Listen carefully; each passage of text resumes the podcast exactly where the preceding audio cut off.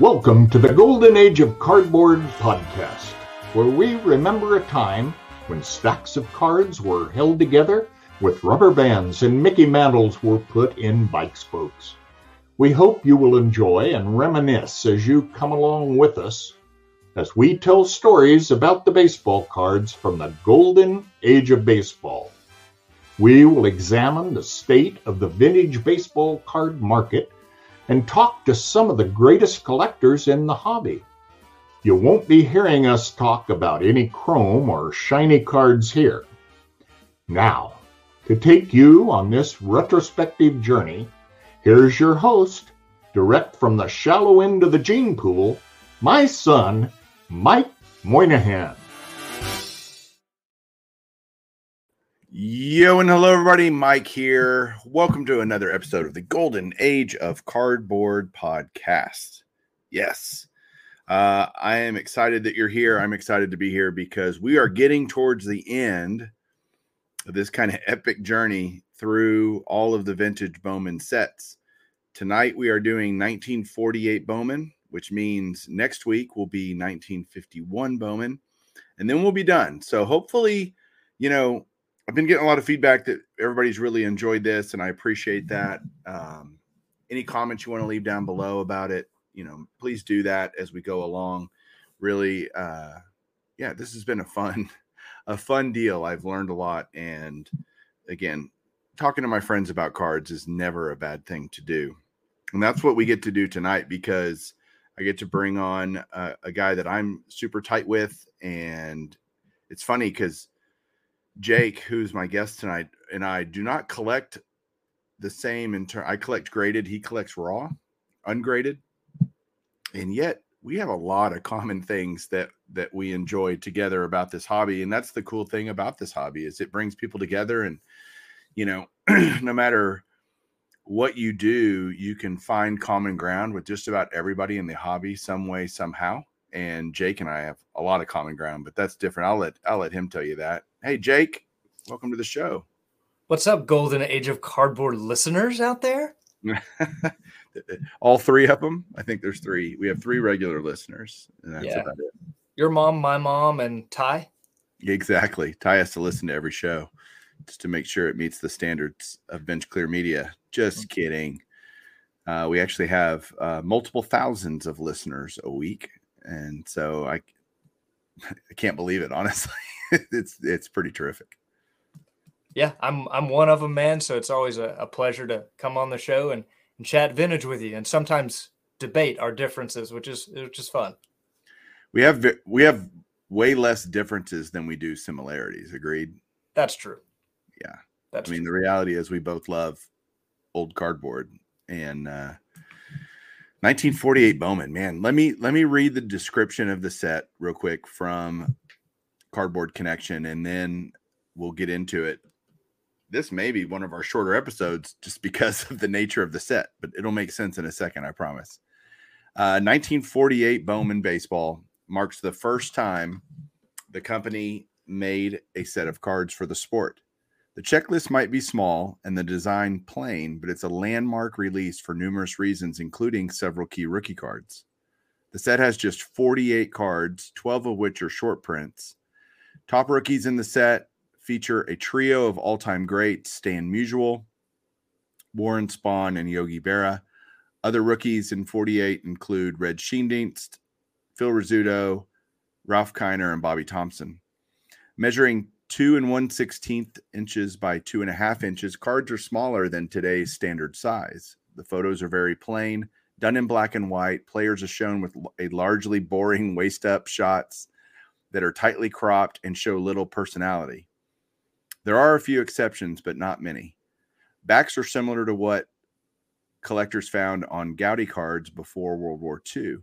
The top of the or the top has the card number, the player's name and a headline, vitals along with a short bio.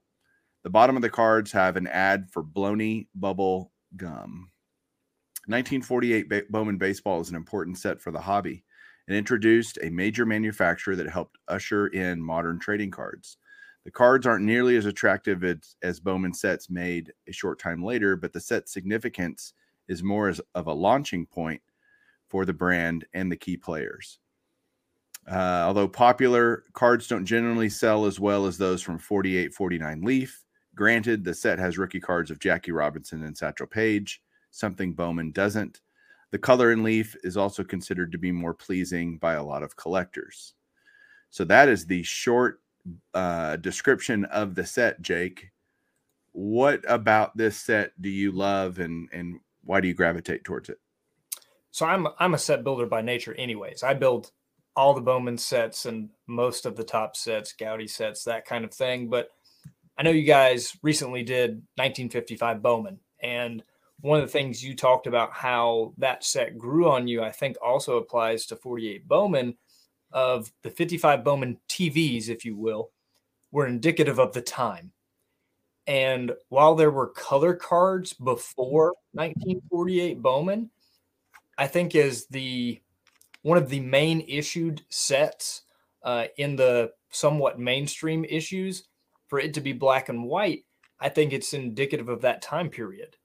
Um, the beginnings of Bowman itself um, were in black and white, and then you know they carried on to color in '49 and and so on into the 50s. Um, but I just think it has a a nostalgic feel, and it's has a similar effect on people that 55 Bowman does of either you love it or you hate it. Usually, uh, the black and white cards. What do you think that's true, Mike? No, honestly, now that I think, I don't think you have to hate it. It, I don't love it, but I don't hate it. I'm I'm probably pretty neutral. There's some really great cards that I like in this set.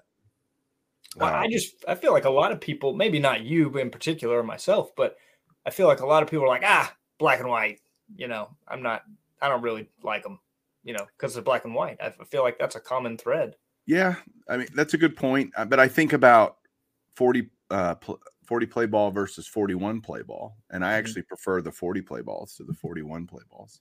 I do as well. Um, just because of the players that are in the 40 play ball that are not in the 41 play ball. And all 41 play ball is is colorized versions of the 40 play ball cards by and large. So mm-hmm. feels like that wasn't much of anything other than colorization. But so I don't dislike black and white cards just in and of themselves.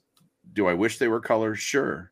Um, but I do get what you're saying about it being the inception of Bowman, and they had never done cards before. So, you know, how is it? How are they going to know what works, what doesn't work? I I see this hard to know. I wasn't in the Bowman, you know, strategy room when they were thinking up this set and how to do baseball cards with gum, but it right. feels like there's punch counter punch in the baseball card industry in the in these early days of companies trying to figure out what they want to be when they grow up. You have 48 Bowman come out. Mm-hmm. Then you have the Leaf set comes out in 49, mm-hmm. although there were copyrights of 48. So mm-hmm. it was out there. This is what we're going to do. These are what our cards are going to look like in their color and their, you know, striking different pastels and all the different things. Then you have 49 Bowman as I think a, a counterpunch to that, right? with right. the color. So because 48 leaf, 48, 49 leaf, 49 leaf would have been already kind of a known quantity. They Bowman would have gotten wind of it probably, looked at the the copyrighted images and going, oh crap, we need to do something different or we're going to fall behind Leaf here. Then you see Leaf only one year wonder, right? And then so 50, 51, 52 Bowman are all relatively similar, right? Mm-hmm. And then 53 Bowman color, I think, is a response to 52 Topps. Agreed. Topps comes out, and so I, I think it this whole early age of cards post war is a fascinating time, and I wish I could have been a fly on the wall as each of these companies were trying to figure out how to outdo each other. Because mm-hmm. I mean, you're you're right. I mean, it really was punch counter punch because once color was done by one of the competitors in this post-war era, they didn't go back to black and white. You know, yeah, outside right. of 53 Bowman black and white, and there are different reasons and speculation on that. But as the entire set, as intended from the beginning, black and white was not done again. Yeah, that's an interesting point. Uh, I hadn't thought about the the growth of that of the industry from a design standpoint. Wow. Okay, now we're never going. Can't do black and white anymore, obviously, because other people will do color, and we need to do color. When That's a good the, point. I think, I think this is the last set, mainstream set, where there were. Well, no, I'm gonna have to correct myself. I was thinking that it was the last mainstream set without facsimile signatures or names on the front, but 53 Bowman Color doesn't have names on the front or facsimile signatures. But it may be the exception to that rule. yeah, it's definitely a plain design. I mean, if it, mm. let's let's just be honest, it's extremely rudimentary in terms of design, um, but there are some cards that do stand out, and I think it's fascinating. Being such a small set, there's still, would you say, 25 Hall of Famers in this set? Yeah, that's over I mean, 50%. right. Right. So they did get, you know, a lot of the star players of the of the era, right? And mm-hmm. remember, we're coming out of World War II. Um, baseball is about to just absolutely explode once we get it was already incredibly popular pre-war mm-hmm. but now we're about to usher in an era of integration an era of incredibly good players and teams and legends and just things that made the sport what it is today you know turned it into america's pastime really uh, from a multi-generational you've got all these guys coming back from the war having kids you know through the 50s and 60s and uh, baseball just explodes uh, so it's just hey, look, it is what it is, right? I don't. I, again, I don't hate it. I just. Wait, I'm gonna steal your, you know, title of your show, but it ushers in the golden age of cardboard. I mean, does. it's it's what it does. Yeah. Um, and it's it's Bowman's first foray into baseball cards, so you know maybe that's why the set was so small. Um, but it packs a punch, like you're saying. I mean, turns out 25 of the 48 cards are Hall of Famers. And of those 25, seven of them are Hall of Fame rookie cards. I mean, you know, it's proportionally, but percentage wise, that's almost 20% of the set is a Hall of Fame rookie. Like that's a that's a lot. Um, is. Looking at it from that perspective. I mean, and from that stance, Bowman did a lot right. Yeah. Well, we'll get into what I think they missed the boat on with this set in a little while. Let's talk about what they did do right because uh, like you said, Hall of Fame rookie cards. Now I only have five 48 Bowman cards in my collection. Uh, I, there are others that I want to add. I, I, would love to get all of the rookies that are Hall of Fame rookies in this set ultimately over time. They're actually more expensive than you would think, given the general disdain for the design. Uh, it surprises me how expensive they are. But uh, you know, let's start with one good one. I, I love this card. Uh, it's the 48 Bowman Phil Rizzuto. And if you're listening on podcast, this is one of those cards that you kind of look at it and you almost have to chuckle a little bit because you're like, what is Rizzuto doing? I mean, the photographer caught him at a point where his jersey is, you know, looks like he's wearing catcher's gear underneath his jersey or something uh, because it's just like an interesting shot that they chose to use for Phil Rizzuto. And that's, uh, that's that's a short print too. Is it? Yeah. So I assume the short prints were just they didn't print it. I mean, that sounds so dumb. Of course, a short print means they didn't print as many. So, breaking news here on Golden Age of Cardboard: uh, short print means that uh, they were short printed, and there were less of them. Yes get get all your card information here. Man, I'm telling you, we are really informing our audience tonight. But it just makes me wonder. I mean, he's card number. Let's see, eight. So that would have been on the first sheet. So why? You know, I don't understand. I guess I don't understand why they would have had short prints. Yeah, and I mean, I mean, you read from the cardboard connection, which to touch on that for a second, I love that you read from that, um, especially from a, a set building perspective. I think you should do your research on your set before you like jump, you know, all in. It's good to know what you're getting into value wise, how many cards there are, short prints are, all that good stuff. But speaking to this point, you know, it doesn't really give you anything to go on there of why there may be some short prints. Um, we'll have to phone a friend and call Dave. I mean, I don't, I don't know. Yeah. Um, but it, I mean, it is a popular set still. And the Rizzuto is great. Uh, I think we both have this card. Ralph Kiner has a rookie card in that set. Yeah. So here's the Kiner. And these are also cards that, because they're black and white, I think that they they age well, if that makes any sense. Mm-hmm. They even in lower condition, what we might call lower condition, they the cards can still look good. I don't see these with huge centering problems most of the time. That's usually not an issue. Uh, you've definitely got corners you're going to deal with, increases and stuff like that. Because let's think about it. A lot of these kids being born and people, they hadn't collected cards before. So they didn't, mm-hmm. you know, how do you take care of these things? What do you do with them? All that kind of stuff.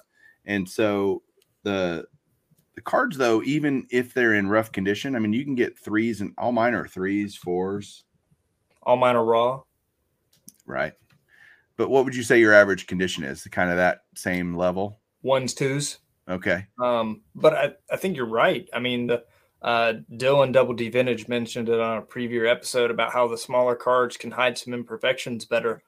I would also say that black and white cards probably hide a, a few more imperfections. I mean, you think about a, a, crease that may break the paper. You know, it usually shows up white on a colored card, right? Right. These are black and white already. You know, I don't think that's going to be as much of an eyesore. Yeah, that's an interesting point. Um, I, I think they look look good. They don't tone like you'll see in 40 play ball. There's a lot of cards that tone really bad, probably from either the printing process or the cardboard that they use. These typically are, you know, you don't see a ton of toning issues with these. Mm-hmm. There's not a lot of gum stains from what I can tell from things that I've looked at. But you got Rizzuto Kiner. There's uh it's a Yankee. Is that Hank Bauer? It's Allie Reynolds, and the reason I'm showing it um, because you probably don't have any creased ones, Mike. I don't. Um, this card is is creased. Um, if you're watching on YouTube, uh, down there in the background to the uh, right of Reynolds over his gloved shoulder, uh, that's a crease there. But it's I feel like it's not as much of an eyesore because the card is black and white. Yeah, that's a great point. It does hide a lot of stuff. Um, three of the bigger cards that they mentioned, I do happen to have. Uh, let's talk about the Spahn card first because I think everybody that's listening to this, if you've seen this card, you can picture it in your head. Uh, yeah, they're got dueling Spahn cards there. Uh, mine's in a three, definitely a little bit off center, but again, the backs are so simple the Spahn cards is great. You got this profile picture of him with that infamous nose. You know, you, you immediately are drawn to, man, he's got a big schnoz, you know, kind of thing. Uh, but it, that's his rookie card, right? Yep. Warren Spahn's rookie card, and that's a very highly sought after card. I've got the Yogi Berra here. I don't have that one. That's a great card. I bought this a long time ago because it's part of the the Rizzuto. I think the Spahn and the Berra are all part of the 300 Great Cards uh, set registry by Mike Payne. And you know, again, not the greatest looking card, not the best Berra card by any stretch, but it is his rookie, mm-hmm. and it, it's a very expensive card in mid or upper grades. Uh, it's, I mean, he's a Yankee great, so that's what drives the price on that. Um, and then to me, the the best card in the set is the Stan Musial rookie. I absolutely, I actually love this card. There you go. I do too. Dueling uh Musials, and I've got to give a shout out on mine. I always try to when I show it, but I won mine through a uh, contest here on YouTube from uh, Scott over at Scotty Tradition. Nice. Uh, that was a good decision several years ago. Yeah, yeah. It, his portrait is great. It is incredibly simplistic, but it just shows Musial, a young Musial. You know, mm-hmm. just I, I think it's a great card. I, I absolutely love it. Uh, when you think about cards of players that have, you know, cards in this set versus the leaf cards, their their corresponding leaf cards, there's not a lot of overlap. There's a you know, Musial has a card in both. Mm-hmm. Um, Berra does not have a 49 leaf. No. Rizzuto Spahn, does. So does Spahn. Spahn has a good. So does Kiner. Actually, now that. I think about it, does Mize? Does Mize, Mize does too? Yeah. yeah. I think so. Uh, but this is an era that I just you know haven't dipped dove headfirst into. I know you're working on the set. How long have you been working on the set? Uh, I don't know, five, five, six years out of my like 45 sets that I'm doing at the same time. Um, so it's not a, it's not a main focus. Um, but I am 23 of the 48 cards into it. So, I mean, right at 50%. Um, not quite. You, one more card for 50%. One more card. One more card. Uh, but I mean, it, if you get past a couple of the key cards, like if you get the Berra, if you get the Musial and, and the Spahn, I mean, it's a very attainable set to do a vintage set.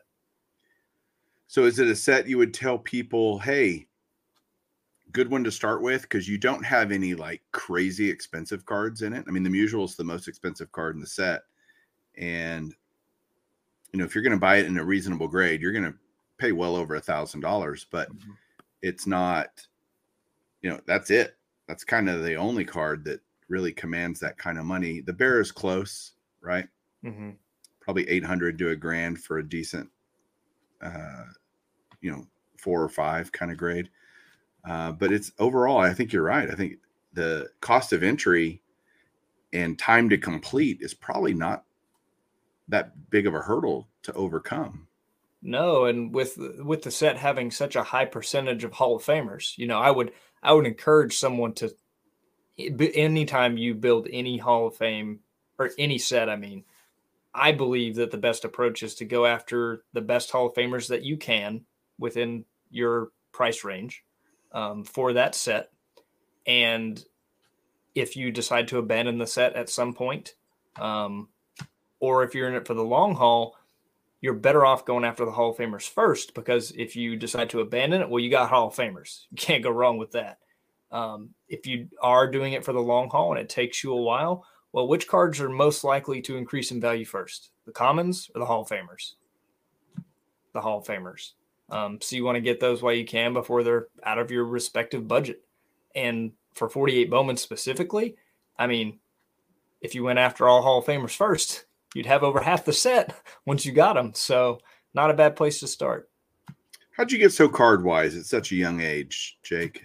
Uh, you know, the Bible says to listen to other people's counsel and you will be wise. So that's what I did. There you go. Uh, so true. We've all learned from others to get where we are. None of us, you know, were born with any of this information. So we've all had to learn it.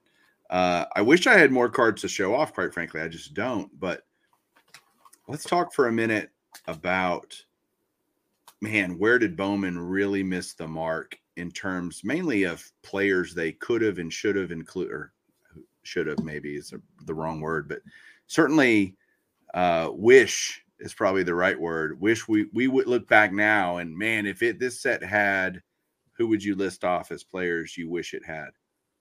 Jackie. I mean, right. gotta have Jackie. Um, I mean, think about how amazing or how differently this set would be thought of if there was a Jackie Robinson in it. Completely different. I mean, I he he's one of the the most collectible players in our sport of baseball.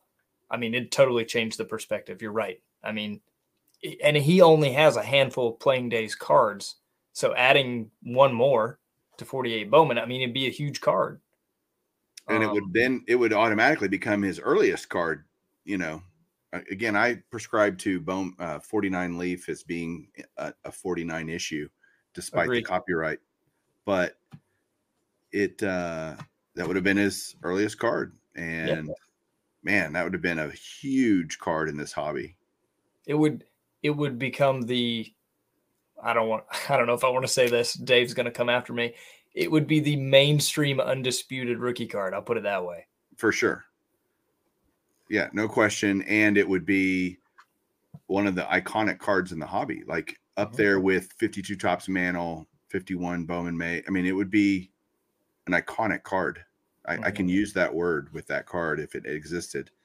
I wish it also had. I mean, you're missing DiMaggio, you're missing Ted Williams, right? These are mm-hmm. huge stars at the time. Obviously, there was, you know, something to do with the money aspect of it, the contract, the players not really. Right. Eh, cards aren't are really cards a thing. You know, they may have been, you know, back in the 1910s, 1930s even, but you know, there there just aren't cards of those guys in this set, and I wish there were. Uh, I'm trying to think of some other big stars that aren't in the set that would be. Well, one that I think would be interesting if you know your Hall of Fame rookie card history around this era. Um, I know you know this, Mike, but the uh, the 49 leaf Hal Newhouser, right? Yeah. Super duper, super short print and most recognize it as his rookie card, but it's virtually impossible to find. Right. Congrats to Chris from Missouri for getting one. Um, but what if he had a 48 Bowman and it was more common, less scarce than the 49 leaf counterpart? It would, you know, predate it by a year. It would be considered his rookie and it would be more widely available. It makes you wonder you know what the values of that card would be and how it would be treated in the hobby. That that's one that I think of. Sure. Um, I, I just thought of somebody and I'm totally blanking now. Oh, Pee Wee Reese doesn't have a card in there. Oh no. You know, um, it's just no no. St- oh gosh, Satchel Paige. Yeah, no Satch. I mean, think if there was a Satch in this in this set. He was playing in 48 for the Indians, right? So yeah, I mean that'd be the same thing with the Jackie man. Right. I mean, if you had this is true, shoulda, woulda, coulda, right? But if mm-hmm. if it had DiMaggio, Williams, Jackie, and Paige, I think the perspective on this set would be very different. It would probably be treated more like 49 leaf is treated now right. outside the short print component. Yeah. Yeah interesting. I guess since dimaggio and williams and jackie are all in the 48 49 leaf i wonder if they had them under contract and they couldn't do the 48 bowman you got to wonder uh, you know that's that's a very widely discussed topic regarding bowman and Topps, but that could have been the issue between Leaf and Bowman at the time. I, if, if Link Leaf had already inked these guys to a deal sometime in 48 mm-hmm. in, in anticipation and preparation for releasing their set ultimately in 1949, but certainly it started in the process started in 48, no doubt. Mm-hmm. Right. And yeah, I don't know. Good speculation. Who knows? Right. But I wish we had just more insight into the history of that the mystery. I don't. I, I'd rather like the truth more than the mystery of wondering what happened. Right. Right. When it's 48 Bowman's, you know, the first quote unquote mainstream set since 1938 Goudey, night well 1941 play ball, excuse me. It's the first one, you know, post war. And we've talked about all the Hall of Fame rookies and the opportunities that were missed, but there was a couple other ones I wanted to touch on that are notable to baseball history that have rookie rookies in 48 Bowman.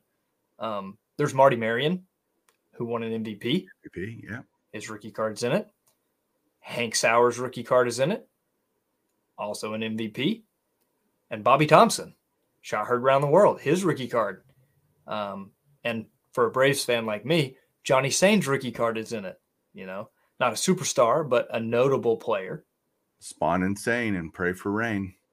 That's right. So I mean, there there's some nice uh little semi-star cards in there as well. Yeah, I I just like the idea that it that it's so small that it's that it's doable. Mm. You know, you get into some of the higher card number sets, even some of the Bowman sets, it, it gets it can get overwhelming quickly. Mm-hmm. And I I'm a big believer, like I build sets too, okay. Or I've started to do that more and more.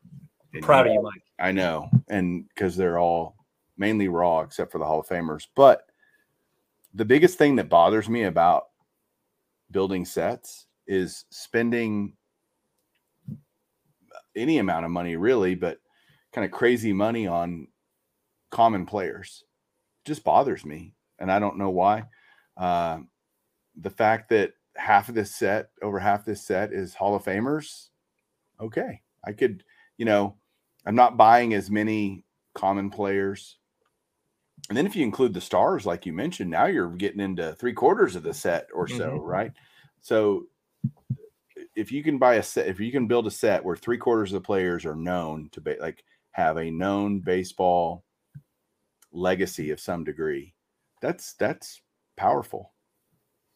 And if you take it a, a step further, you know, uh, I keep touching on all these YouTubers, but Alex Bowman 53, now that he's finished his set, you know, he's gone off in this realm where he's kind of collecting the 50s of the, you know, center of the universe in the baseball world during that era, which were the the Yankees, Giants, and Dodgers, who were all in New York. Well, if you take it this set a step further and you collect just cards from those three teams, I mean, now you're talking almost the entire set. Um, because you know a lot of the the star players or semi stars of the day, like I think of Larry Jansen, pitcher on the Giants, his rookie cards in this set you know, Joe Page, pitcher for the Yankees, his short print rookie card is in this set. Um, if you just want a, a, snapshot of the of the 50s right before they happen, this is a good set for that. Yeah. Great point. I, I do feel bad. I feel like we're I feel like I'm not doing as enthusiastic of a job describing the set and talking about it. And it's probably because it, it's mirroring my enthusiasm for the set, period. Mm-hmm. Uh, I, again, I don't hate it, but I feel like I'm not giving it as much excitement and you know uh, building it up, propping it up, talking it up like I do the other car or the other sets that we've talked about in this series. But and the reason I waited so long to do this one is because I was kind of dreading doing it. Honestly, I'm looking forward the most to the next set because I think it's the 51 Bowman so underrated, so pivotal uh, in the hobby and such a great set. And that's why I wanted to do it last. And so this one just kind of got pushed around a little bit. Okay, let's do it. I'll get Jake. I know he's collecting that set. So uh, well, he'll be able to talk about it. Because most people, when I ask them, they're like, Yeah, I don't really do 48 Bowman. Honestly, that's that's kind of the response I get from people. Well, well, let's for your listeners, let's let's bridge the gap here. You know, what do you think that 48 Bowman lacks that maybe 51 Bowman has going for it that you think 48 Bowman could have done better? Because obviously you like 51 Bowman. You just, you know, sung its praises. Right. Don't love 48 Bowman. So what what's the difference between the two that makes that the case? Well, 51 Bowman has two of the key rookie cards in the hobby, Mantle and Mays. Absolutely. Right? Now, you could argue, argue Musial was every bit of the player Mantle and Mays were. Um, most people from the St. Louis area will certainly agree with that. Mm-hmm. Uh, Berra, you know, inner circle Hall of Famer Berra, right? So, Spahn, one of the 300 game winner, man. Uh, way more than that, right? 373 or whatever he won. Mm-hmm. Uh, great one of the greatest left-handed pitchers ever, top 3 mm-hmm. greatest mm-hmm. left-handed pitchers ever. Uh, trying to think who I would put. Carlton, Lefty Grove, and then Spahn. I'm a little biased, but I say Spahn. Okay. Uh, Lefty Grove was pretty insane. He was awesome, actually.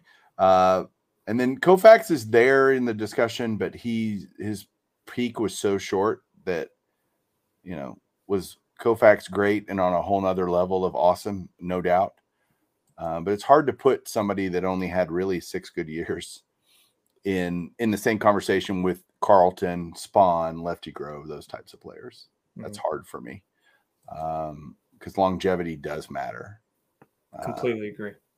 But yeah, I mean, I'm looking at the checklist right now, and you're right; it's very New York heavy. mm-hmm. uh, as I'm looking at the set, uh, when did let's see, Jackie started in 47.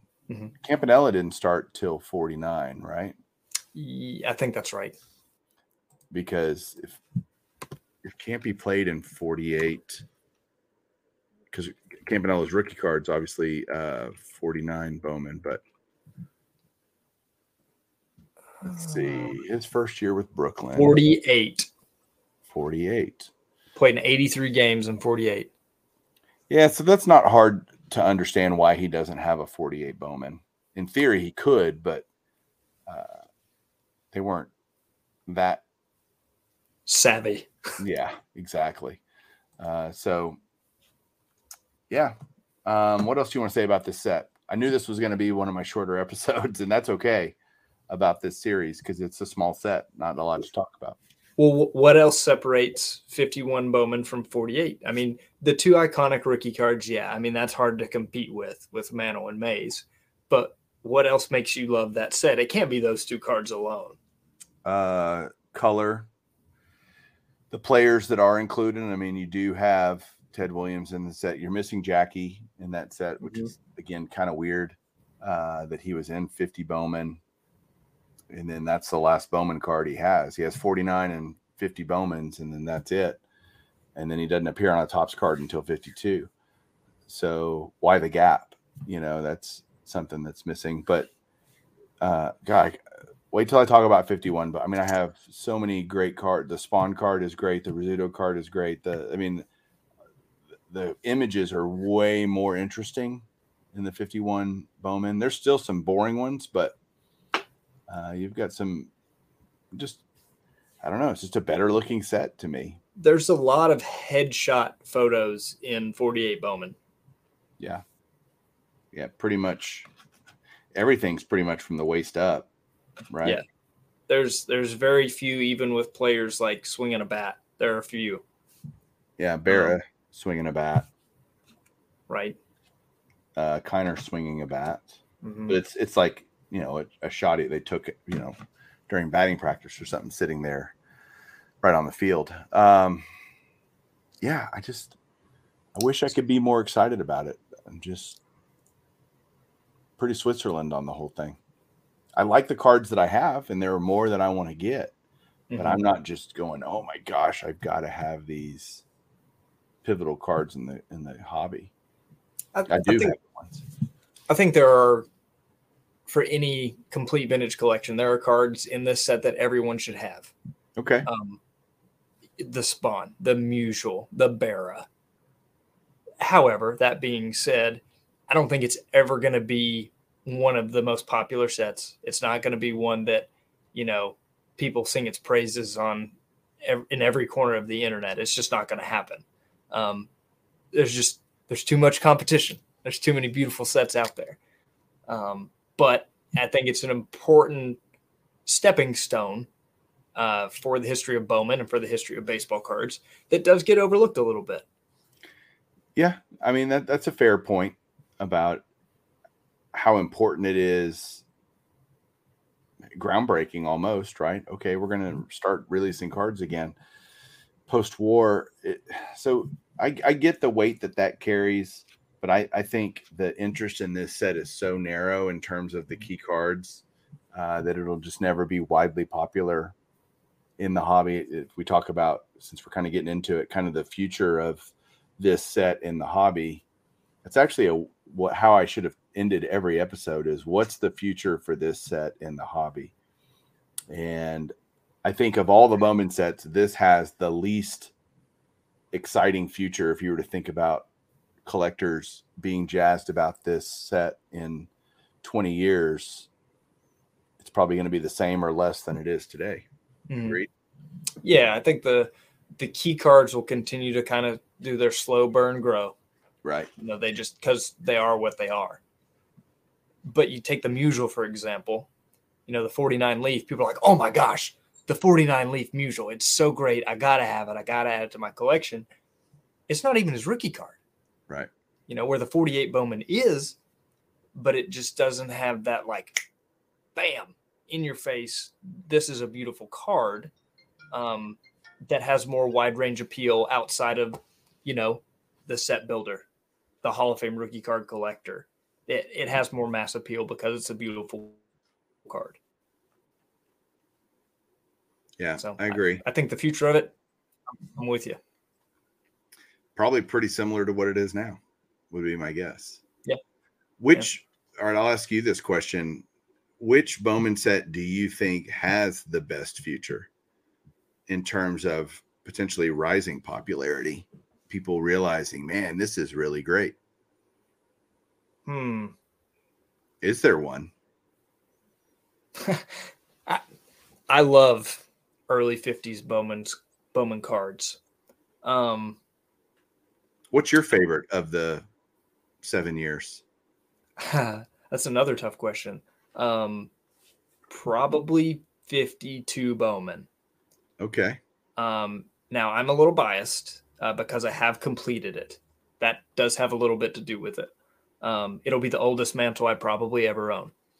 Um, but I say 52 Bowman because it has an alternative in the year 1952 for Mickey Mantle. Same thing for Willie Mays because their Topps counterparts are worth way more money. Right. Uh, and it is essentially a copycat set of 51 Bowman, but they tend to be less expensive. So I think it has more room to grow as as the 51s, which I think are arguably the most popular outside of 53 Bowman color, continue to grow in value. 52 is a good alternative to get a lot of early Bowman Hall of Fame cards that have beautiful artwork that kind of define 50, 51, and 52. Um, they're all kind of similar. Uh, that'll be within reach more of collectors longer. Pondering that question myself, I would say the the one set that has the biggest opportunity to grow in popularity is 53 Bowman Color. As popular as it is now, I think over time that set will I think, be even more appreciated by people. Uh, and I would put second, I would put 55 Bowman. That was my second. That that would be my second is 55 because I think that, like me, vintage collectors, that set grows on you, and that's a common thing. That's not just me. That's something mm-hmm. I hear a lot. Oh, I used to not like 55 Bowman at all. Now I love them, you know, kind of thing. Uh, and that's how I feel about the 48. If if I had, you know, the cards I have, I love. So I don't want it to sound like I'm just poo pooing all over 48 Bowman. Uh, I just, it's not my favorite, right? Mm-hmm. And that's okay. It's one of those things where, like, once you start building the set of any set, and you get more and more of them in hand, and you get close to completion, or once you complete it, in terms of this set, you know, once I complete 48 Bowman, is it going to be a favorite of mine over 56 Topps, over 54 Topps? No, absolutely not. but it will still be special from the standpoint of, wow, I completed the first year of Bowman cards. Like, that's an important part of the history of the hobby and of baseball. Yeah. Um, that's why I collect, anyways you know, building a museum to the history of the game. Uh, and I think 48 Bowman's a part of that, whether people love it or not. I, I, great way to end because I think that's a, a great point people should remember. And, you know, if you hate it, maybe find a few cards that you like. You know, I bet I bet there are a few cards that you like, even if you don't just love the overall design. So, Jake, man, thanks for coming on and and talking through this with me. Yeah, man, you're welcome. Next time I'll get on for something that you really love. Right. See, that makes me just sound like such a negative Nancy over here. Uh, no, uh, of course you'll be on again. Anyway, I'll have you on again for sure. This is you've made multiple appearances on the show, and I appreciate it as always. Uh, I know you got a young family, and time is important. So the fact that you gave some to the listeners of our, my podcast, I appreciate that. Yeah, man, happy to do it. I enjoy it anytime. Uh, and and thanks for having me on. And if everybody's still listening, thank you for listening. All right, guys. Well, y'all have a good one. We'll be back next week, as you heard, with 1951 Bowman. Looking forward to that. Y'all have a great one. Keep collecting.